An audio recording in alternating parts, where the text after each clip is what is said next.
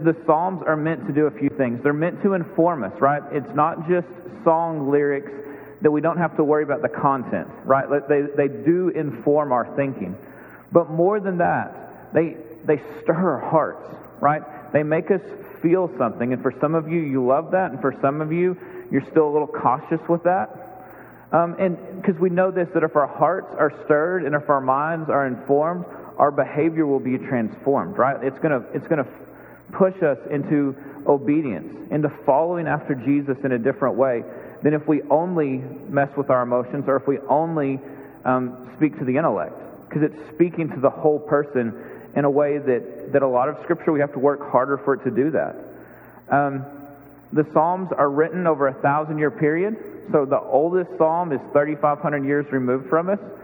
The, the, the most recent Psalm to us it would, would only be 2,500 years old.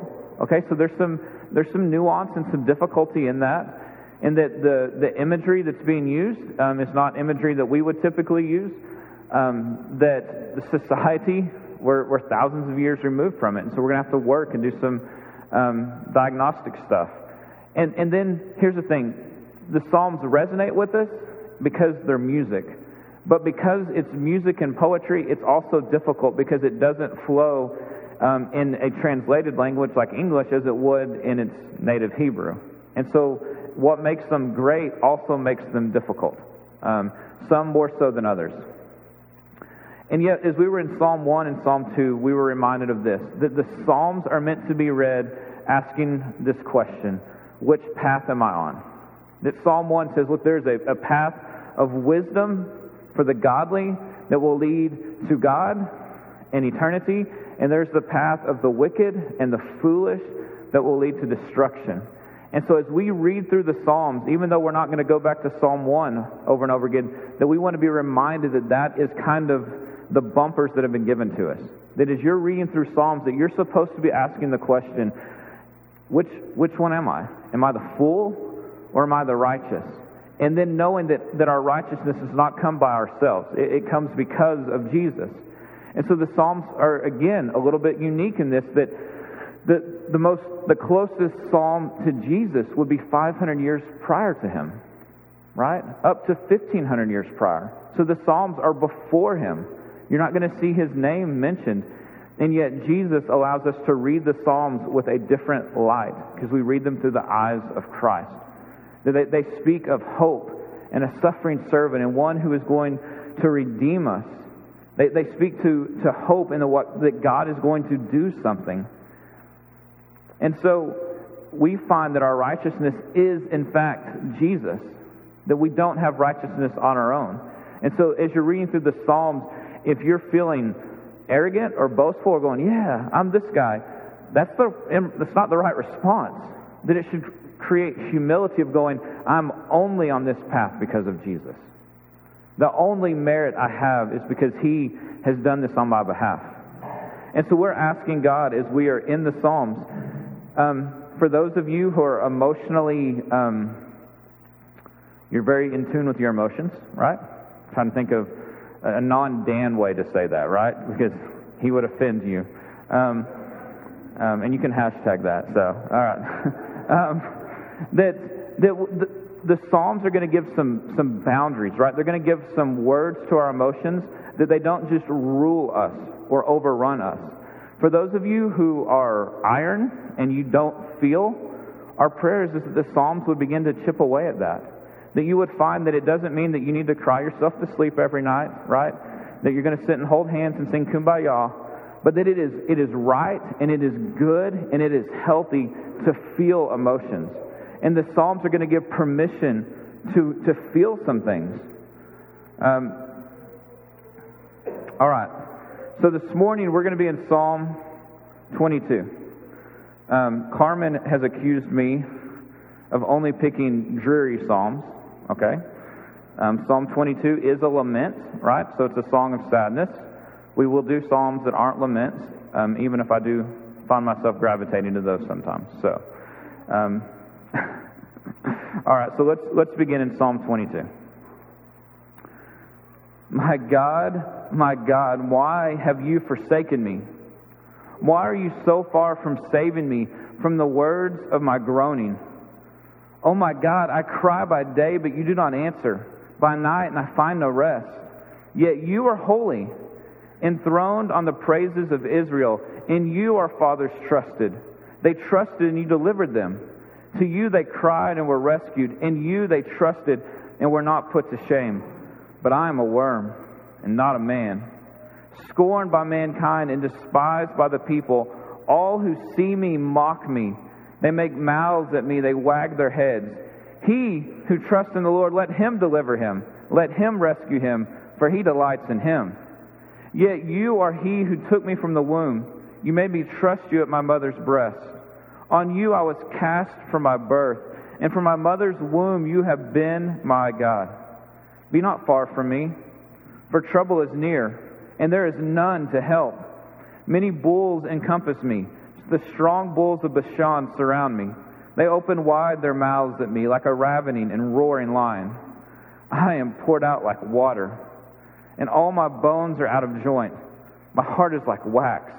It is melted within my breast. My strength is dried up like a potsherd. My tongue sticks to my jaws. You lay me in the dust of death. For dogs encompass me. A company of evildoers encircles me. They have pierced my hands and feet. I can count all my bones. They stare and gloat over me. They divide my garments among them, and for my clothing they cast lots. But you, O Lord, do not be far off. O you, my help, come quickly to my aid. Deliver my soul from the sword, my precious life from the power of the dog. Save me from the mouth of the lion. All right, we're going to stop there for the moment. We'll, we'll hit the rest of this in a minute. Um, right, uh, Psalm 22, if, if you're not convinced that the Psalms read different than the rest of Scripture, I think Psalm 22 will do that, right? It is chock full of imagery um, I, I hope that like a mental picture was beginning to be painted for you, right? That this isn't just a letter from David to his spouse saying, I'm not doing so well, right? But that there is just emotion wrought within it. That, that you can picture him, um, right? The, the dry mouth, right? The tongue stuck, broken, encircled, troubled that is, he's trying to explain what he's, what he's feeling and how he's feeling. And, and so I want you to think here David um, is, is the psalmist here. He's asking some questions. So if you look back at verse 1, look at the questions that he's asking. My God, my God, why have you forsaken me? Right? The idea of forsaken means to give up and to leave entirely. He's saying, God, you have left me entirely. Why? Look what else he says. Why are you so far from saving me? We, we think of God, we think of, of salvation, and yet here we have David, one that was a man after God's own heart, saying, God, why are you far from saving me? Why have you forsaken me? And then he says, You don't answer. Oh my God, I cry by day, but you do not answer. And so he's asking these questions. You've left me? You're not answering me? You're not even near to saving me. Right? We, we see just these haunting questions that if we're honest, here's, here's how we handle these questions. We know not to say them.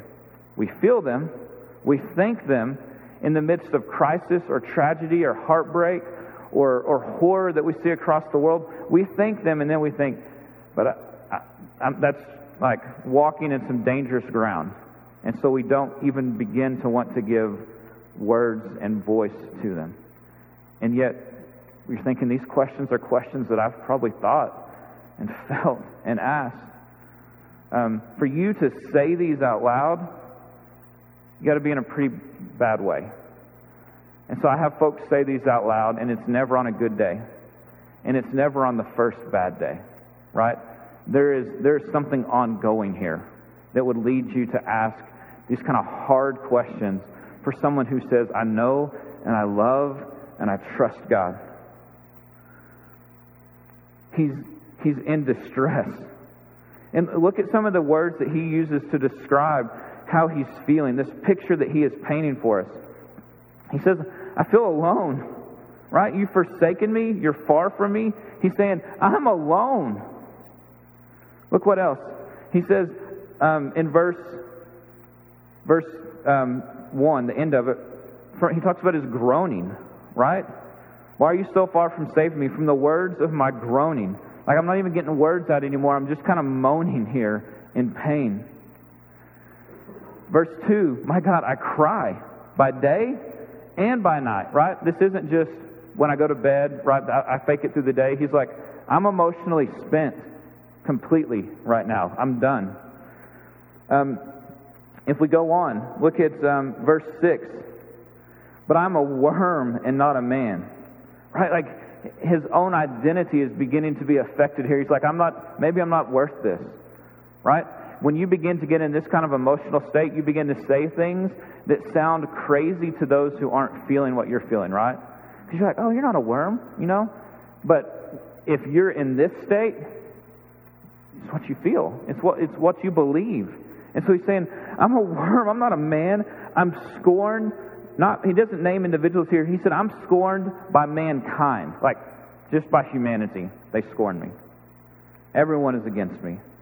I'm despised by the people. Look, they mock me.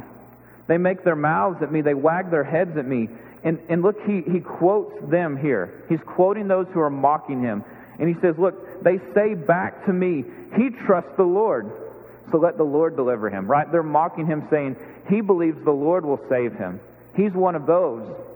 And he's like, You're allowing them to mock and humiliate me and wag their heads, and they think they're winning. Because right now they look right, because you have forsaken me. You are far from me.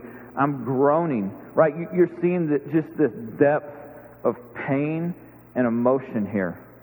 Look, look, it continues. In verse 12, he begins to just, he uses a lot of imagery here. And he is not literally surrounded by dogs and lions and bulls, okay? But he, he's giving picture to what it feels like. I'm surrounded. Like, they're around me. And they're bigger and they're stronger and they're more terrifying than me. Right? And whether he is talking of people or whether he is talking of his problems, right? You, you have felt this, right? Where you see the monsters around you that are in your heart, they're in your mind, that are in your mind's eye. When he, in just one example of the imagery here, verse 12, he says, Many bulls encompass me, strong bulls of Bashan surround me.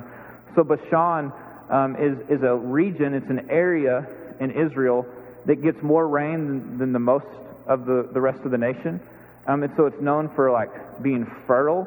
And the cattle that come from there were larger than any other of the cattle, right? They were more, they were more prominent and had more size because they had better grass to feed on. And so Bashan began to be known as an area of human pride, right? Because they would say, look at, look at my cattle versus your cattle. Look at the size. Look at what we've produced. And so he says, it's not just that I'm surrounded by bulls, I'm surrounded by the biggest bulls, and they're arrogant. Right? It, remember, this is where we get into, he's, in poetry, you don't speak, you're speaking from the heart, and it's not always as clear, right? He could write, I'm surrounded by giant bulls. They're scary looking, right?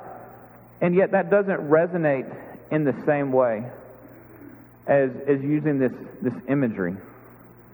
He talks about the ravening and the roaring lion. And now I want you to listen to him as he talks about how spent he is in verse 14 and 15. Listen to this again. I am poured out like water. My bones, they're out of joint. My heart is like wax. It is melted within my breast. Right? Like you're seeing someone broken physically. And, and he's not necessarily, he's not saying my bones are actually out of joint. My heart is literally melted. But he's saying, like, I'm just done. I'm toast. I'm done.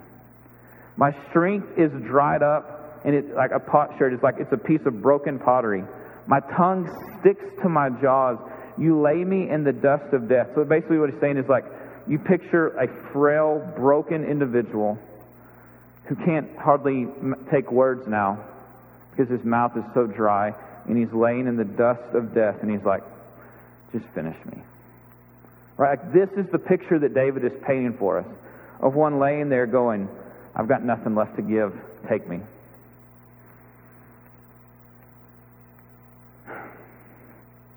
This is not a man um, who's just having a bad day, right? You, you don't talk this way because it's Monday, right? Man, boss was a little bit grumpy to me. And so you start talking about, I'm surrounded by all these things. This is an ongoing situation where you have been asking God the same question for a while now, and you haven't heard. And so you're beginning to get to that point of like, what's it matter? I'm laying here in the dust of death, and I will raise my fist and ask some questions. Right? Like that's that's more the picture that we see here of David. That we see that he is he's hurt, he is affected, that he is at a point of despair, that his emotions are beginning to control him. Right? They're beginning to, to have the final say. And for some of you this morning, here's you, because you are more in control of your emotions. You haven't had moments like this yet in your life. And, and here's the thing you may not, right? Some folks, they're, they're not wired to feel things this deeply, right? And this, so it would take tremendous tragedy to get to this place. And so I'm not assuming that you've all been in this place. But if, if for a moment you think that you're not controlled by your emotions more so than you think, right? You're wrong. So, so let me give you a couple examples that aren't quite so um, indicting as what David is saying. Um, you ever had someone who they just started talking about how they how they look, and so they say things like "I feel fat" or "I feel pr- not pretty," right? Guys are going, "No," right? But and, and you're and you're saying that's not that's not true. You're not fat, or you're not not right. And they're going, but it doesn't matter, right? Because I feel that way. And so it doesn't matter who in that moment tells you the truth, who speaks truth, but what you're saying is what, what really trumps that are my feelings. And that's how I feel today. And so that's how I'm going to allow my day to go is based on how I feel. We do this in relationships, right? Um, I, have told the story um, of Carmen and I early on in our marriage. We would have some arguments, right? And it'd go okay. But then afterwards, a week, month later, we'd be having this conversation and she would make this face. And in it, I saw I think you're a moron, right?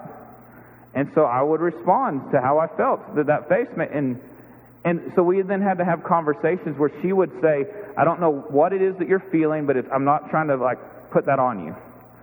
And I would say, but this is how I feel. And she would say, this isn't true. And so you would go back and forth going, but, but you, I'm feeling this.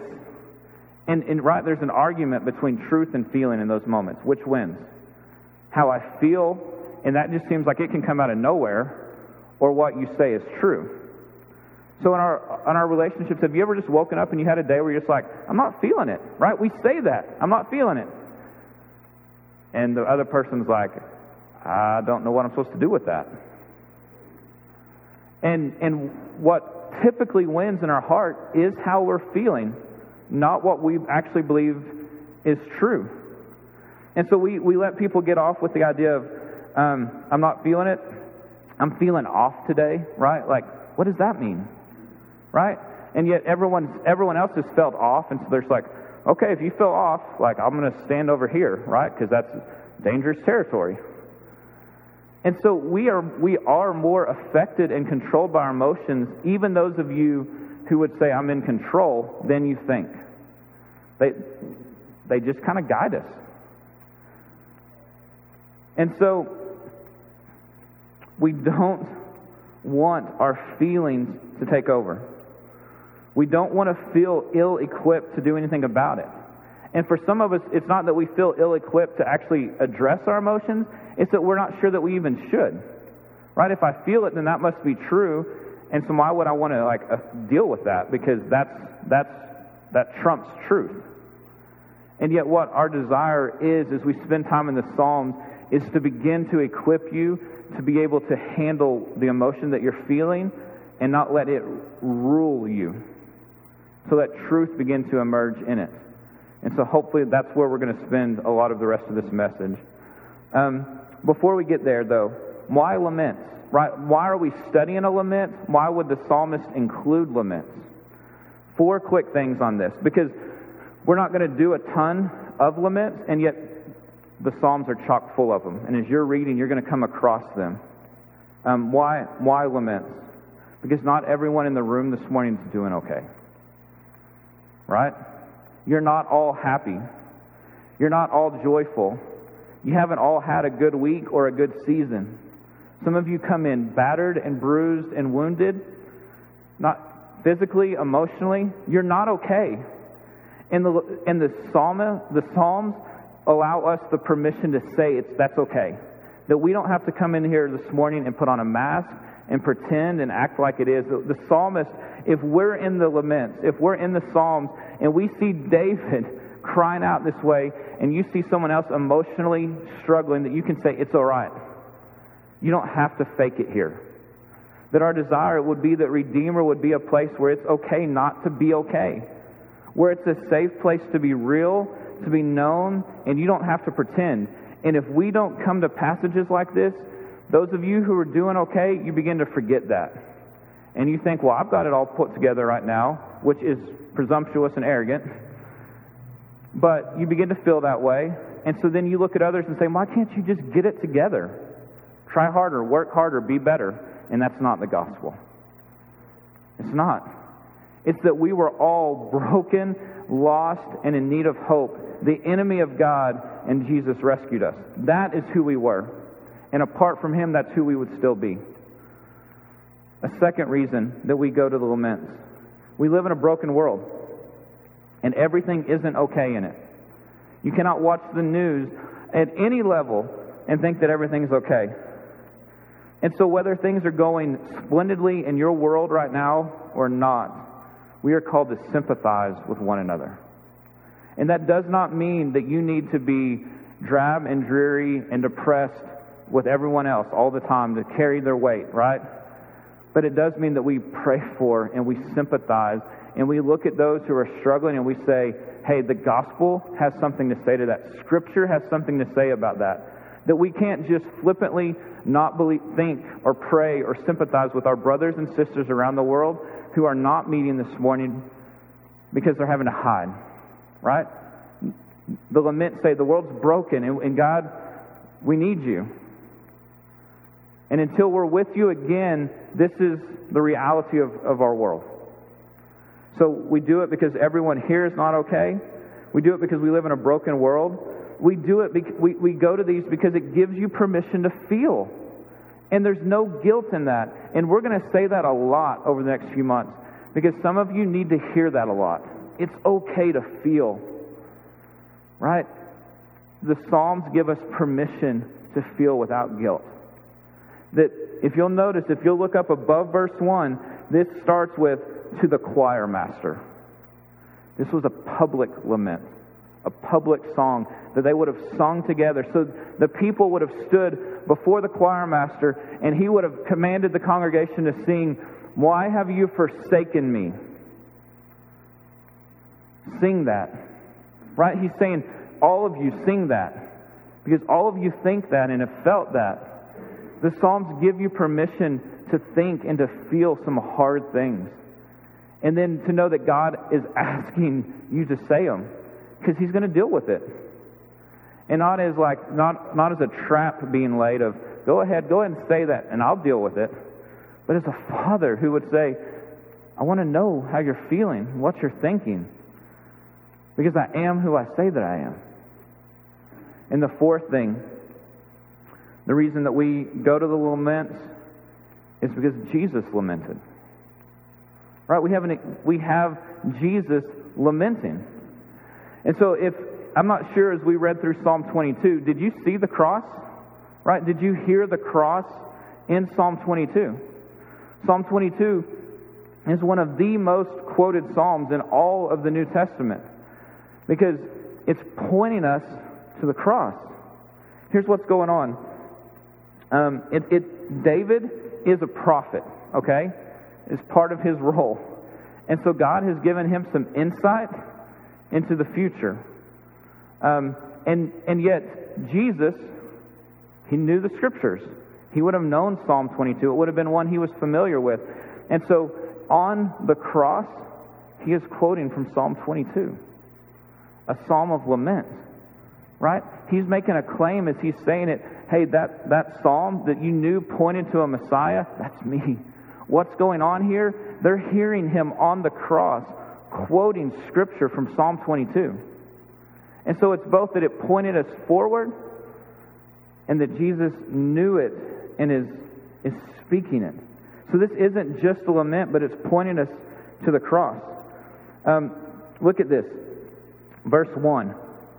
My God, my God, why have you forsaken me? Right? Jesus cries that on the cross. Right? Verse 2, as he talks about crying by night, we, we picture him in the Garden of Gethsemane. Right? As we, as we move forward in verse 4, and you are fathers trusted, they trusted and you delivered them, right? That, that even David here is going, wait, there's some deliverance coming about here. Verse 6, he's scorned by mankind, despised by the people. Verse 7, see all the people who mock me, they mouth, they make mouths at me, they wag their heads. He trusts in the Lord. Remember the crowd around him mocking him, humiliating him, saying, If you're really who you say you are, pull yourself off the cross. Right? We see this breathed into Psalm 22. Then, if we go to verse 13, they open their mouths at me, right? They're mocking him. Then, verse 14, 15, 16, 17, 18, right? I'm poured out like water. All my bones are out of joint. My strength, in verse 16, is dried up. Talks about his tongue to his jaws. For dogs encompass me. A company of evildoers encircle me. Listen to verse 16. They have pierced my hands and my feet. Verse 17, I can count all my bones. Remember, none of Jesus' bones are broken. They don't come and break his legs. I can count all my bones. They stare and they gloat over me. They think they win.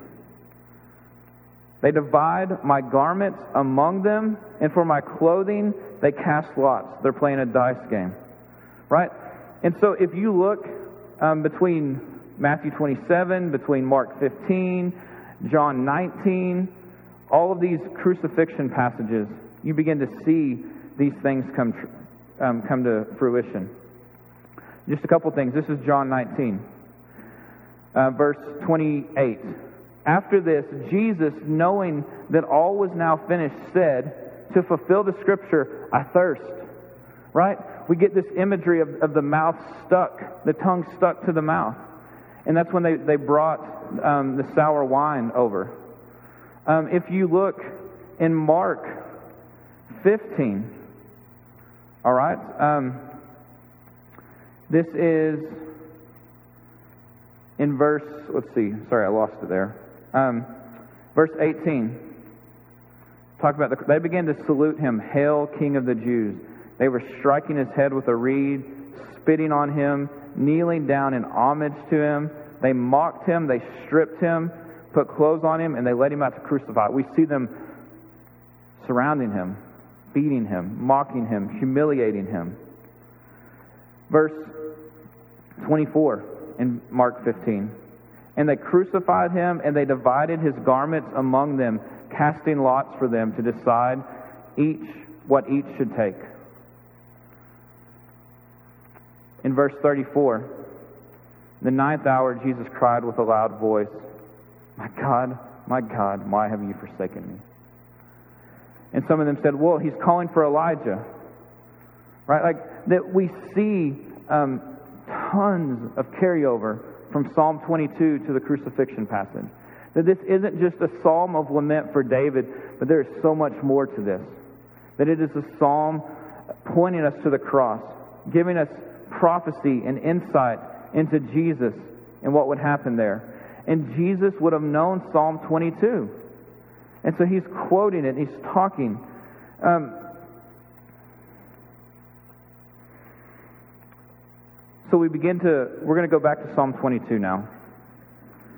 And we're going to have a conversation here about what, what does it look like? What does it mean to deal with our emotions with truth?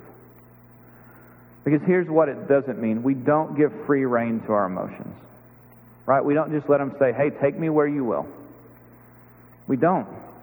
And some of us are more inclined to do that than others. But we do not give them free rein to say, I feel what I feel and you can't judge me for how I feel, and what I feel is true, right? Like we don't just get to carte blanche there. Go back to Psalm 22. Remember, verse 1 and 2, he's saying, Why have you forsaken me? Why are you far from me? I cry and you don't listen. And look at verse 3. Listen to this. Yet. Two verses in, and he says this Yet you are holy. You're enthroned on the praises of Israel. And you are fathers. He's talking about his ancestors. They trusted. They trusted and you delivered them. To you they cried and were rescued. In you they trusted and were not put to shame. So you see this wrestling match going on now in David's heart where he's going, You've forsaken me. You're not listening to me. Like, you're ignoring me, yet you are holy. Right? He is combating his emotions and how he feels with truth. And he's telling his heart over and over again, No, no, no, no. God's holy. He's holy. My ancestors, the, the ancestors, they cried out and were delivered. They cried and they were heard. So as I'm crying, I'm going to be delivered. I'm going to be heard.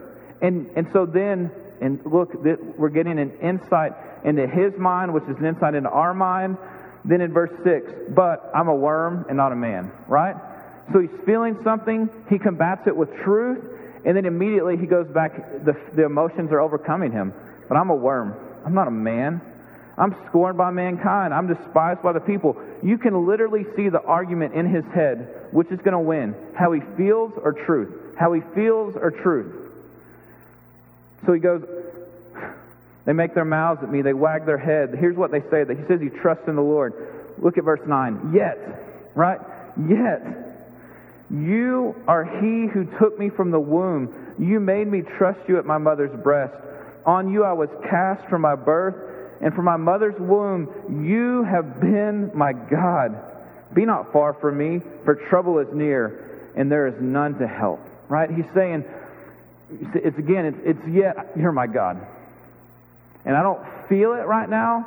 I don't even know that I would say I want it right now, but that's true. That's true. And so we see David combating his deep, real, emotional desperation with the truths of who God is and God's faithfulness and his character and what he's done in David's life and what he's done in those who have come before him in their lives. And so there's a war between his emotions and truth. We see the same in Christ. In, in 1 Peter 2, I want you to be reminded of this. This is talking about Christ at the cross. This is verse 23. When he was reviled, he did not revile in return. When he suffered, he did not threaten. But listen, he continued entrusting himself to the one who judges justly. That at the cross, we see the pain and the anguish in Jesus. We see him saying, Why have you forsaken me, right? But what, what was he doing? He was entrusting the one who judges justly. He was trusting God in the, in the midst of emotional struggle. It's why he left the garden and went ahead and went to the cross. It's why he stayed on the cross where he did not have to. He was entrusting the one who judges justly. And so both David and Jesus give us this example of saying, when our emotions attack us, we bring truth to the, to the battle. So I want us to, to quickly now, we're going to go, we're going to go on to the rest of the, the psalm here. Knowing this, you're allowed to feel. You're allowed to feel. But your feelings don't get the final word. They do not trump truth truth has to come in to the equation. So now go to verse 21. Your, your translation is either going to say he rescued or he answered. You have rescued me from the horns of the wild oxen, right? So just like that, he goes, You've answered me, you've heard me, you've rescued me. And David goes on to say this So I will tell of your name to my brothers. In the midst of the congregation, I will praise you. You who fear the Lord, praise him. All you offspring of Jacob, glorify him. Stand in awe of him, all you offspring of Israel. For he has not despised or abhorred the affliction of the afflicted. He has not hidden his face from him, but he has heard when he cried to him. From you comes my praise in the great congregation. My vows I will perform before those who fear him. The afflicted, the afflicted shall eat and be satisfied. Those who seek him shall praise the Lord. May your hearts live forever. All the ends of the earth shall remember and turn to the Lord. All the families of the nations shall worship before you. For kingship belongs to the Lord. He rules over the nations. All the prosperous of the earth eat and worship. Before him shall bow all who go down to the dust, even the one who could not keep himself alive. Posterity shall serve him, and it shall be told of the Lord to the coming generation. They will shall come and proclaim his righteousness to a people yet unborn, that he has done it. Right? Psalm 22 feels bipolar, all right? Because the first 21 verses are like, I'm done and I'm in the dust and kill me now. And then all of a sudden, halfway through 21, through the end of 31, it's this psalm of joy and of remembrance and of confidence and of celebration. God, this is who you are. You have done it. And at this point, Christ has not been to the cross. Right? And he's trusting the character and the faithfulness of God.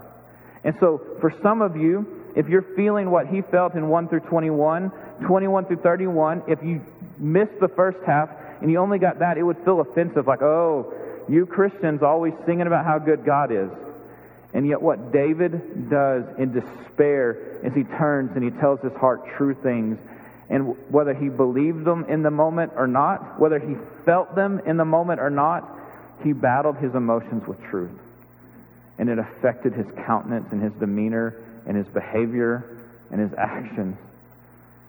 And we see that it wasn't a one and done, it was a, back and forth, it was a struggle. And all of a sudden, this individual lament that feels like David alone is brought into the congregation. It's brought into the community, and together we sing this. That he was heard, that he was answered. I just want to point out a couple things in this. Look at verse 22.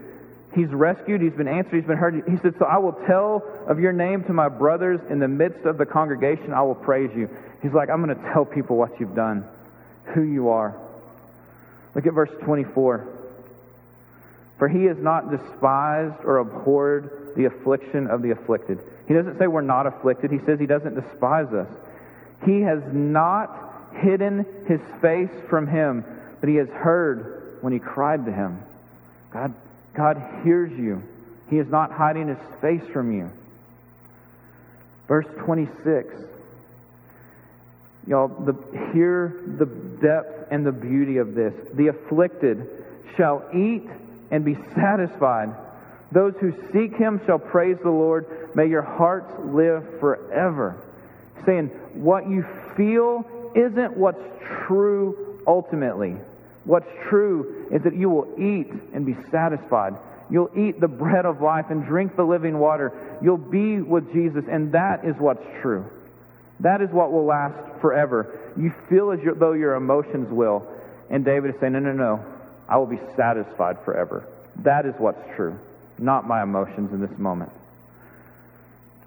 Verse 27 all the ends of the earth will remember and turn to the Lord. All the families of the nations shall worship before you. It's saying it's not just for a select, it's for the nations.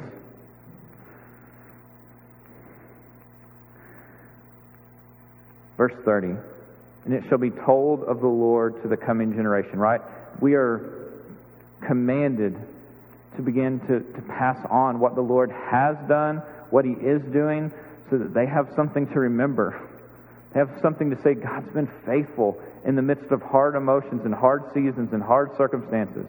And so the, the unborn generations, those who are coming, will come and proclaim his righteousness to a people yet unborn, that he has done it. And so what you see in 27 through 31 is this powerful, abundant, overflowing, bountiful kingdom. Right? It's a different picture being painted, not of despair and laying in the dust, but of a kingdom that is forever, that is rich in mercy and bountiful in provision. And we sing of the glory of God. That is true, and that's the picture we need to be reminded of. It's a completely different picture, completely different action, demeanor, response. And so please hear me with this. The psalm is not dismissing your emotion. You are allowed to feel it and to feel it dif, dif, deeply. What the psalmist is doing here is he's putting your emotion in its proper place, and your emotion is not king. Jesus is king. Truth trumps emotion. And it begins to put it in its place that we feel and we wrestle and we deal, and then we, we land and reside in truth. Emotion does not drown us, truth brings us up. So here's where we're going to end. You, uh, five quick thoughts. You have to know truth. Right? You have to know truth and you have to know the character of God if you're going to have anything in which to combat your emotional onslaught with. That you have to have something to remember, something to recall of God's faithfulness. You have to know who He is in the Word so that you can, when, when lies begin to come in, and Satan is great at bringing lies in via emotion, then you can say, no, no, no, no, no, that's not how I'm seen by God. That's not how He views me. That's not who I am. This is what's true, and this is what's true about him. The, Satan convinced Eve not to trust God. He's convincing you of that as well. That's his motive. And we have to know who he is in order to combat the lies. You notice that David initially was alone in this, and he was about done. And then he brings it into the community. Look, this isn't one of those things where you need to stand up here each week and express your deepest, darkest emotions. But you do not need to do this alone. We are meant for community. We are built for relationship. And this is about not being alone, that you have a God who has said, I will never leave you and I will never forsake you. And then he has placed a church family around you. It's not a building, it's a people. And so do this together. It's okay not to be okay. It's okay not to have it all together. None of us do. And so let's wrestle and struggle with this together. If you don't have something to remember, if you don't have something to recall, if you don't know the truth of God, let others be that voice for you. Because there will be moments where you're going to need it, where you, where you know it, but you can't even tell your own self that. Don't lie in the dirt, unable to breathe, unable to, to drink allow some come to someone and say, I need truth. Because this I'm I'm Psalm 22, 1 through 21, and I can't even picture 22 through 31 right now. Help me. As you read Psalm 22 again this week, as you wrestle with it, would you see Jesus? That David asked, Why have you forsaken me? David was not forsaken. You may ask, Why have you forsaken me? You have not been forsaken. Jesus was forsaken. He was separated from the Father. He was forsaken on our behalf. These emotions that you have felt, the emotions that David is feeling, apart from the cross, crush us. Apart from hope, they consume us. They're, they're a rising floodwater of emotions that kill us. And you see in nations the, with, with super high suicide rates, typically, typically there is a very low view of God there or no view of God. And so when emotions flood and they hit and there's nowhere to turn and there's no hope, then what's the point? Right? But we can feel things deeply and hard and suffer, and yet we have hope because we don't have to feel them alone. And we have not been forsaken. God had Jesus forsaken on our behalf. Without the cross, we have no hope. Folks, Jesus did not have to do that. He came and joined us in the fray and felt and experienced and was forsaken so that you don't have to be. And so when you pray to Him, He knows and He feels and He can relate. The fourth thing do not just be informed of the cross. Don't know the details and the facts. Don't let the stories in the Gospels be all. Come to Psalm 22. Like, see that there was an emotional, like, price paid by Jesus. Read this in light of Him. That we have to be moved and not just informed of the cross. as you read that going, Jesus was quoting this on the cross. Be patient. Do not presume. We see we have to wait sometimes. We trust the faithfulness and the patience of God is not in order to see how far He can, like, take us before He breaks us. It's because He's a good Father who's doing what's best for us in the moment. And He's, he's bringing good out of the situation. Jesus asked on the cross, Why are you forsaking me? Where are you? Church, He didn't get an answer. Okay? It was silence. So, would we not presume upon the Lord to demand an answer in our time? But could we stand and trust and say, But you are good and you are faithful and I can trust you?